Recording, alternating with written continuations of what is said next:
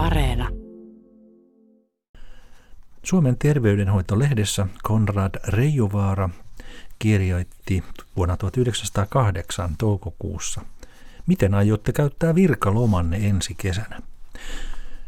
Harva lomalle pyrkiä kuitenkin ymmärtää, että lepo semmoisenaan, esimerkiksi hyvinkin tavanmukainen loikoileminen pitkin päivää riippumatossa, nojatuolissa istuminen ynnä muu sellainen laiskanaulo, vaikkapa kuinkakin puhtaassa ilmassa ja ihanassa luonnossa, ei yksistään riitä palauttamaan kulunutta hermovoimaa, voimistuttamaan heikontunutta sydäntä vahvistamaan keuhkoja ja luomaan jäntevyyttä veltostuneisiin lihaksiin, vaan että siihen ehdottomasti tarvitaan jotain muutakin.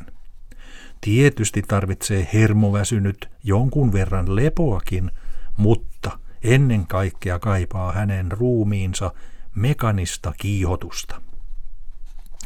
Jokainoa ilmaviima, joka pyyhkäisee ihohermojen päätyjä – Karkean hiekan kosketus paljaisiin jalkapohjiin avojaloin kävellessä tahi vielä enemmän juostessa, paljastettua tahi ohuesti peitettyä ihoa tapaavat auringon säteet ja ruumiillinen työ.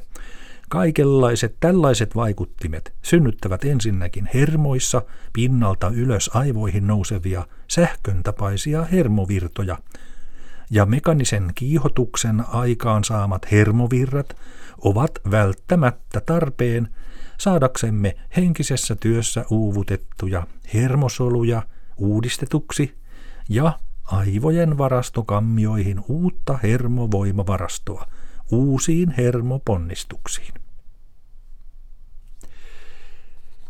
Näin opasti Suomen terveydenhoitolehti Konrad Reijovaaran sanoin toukokuussa 1908.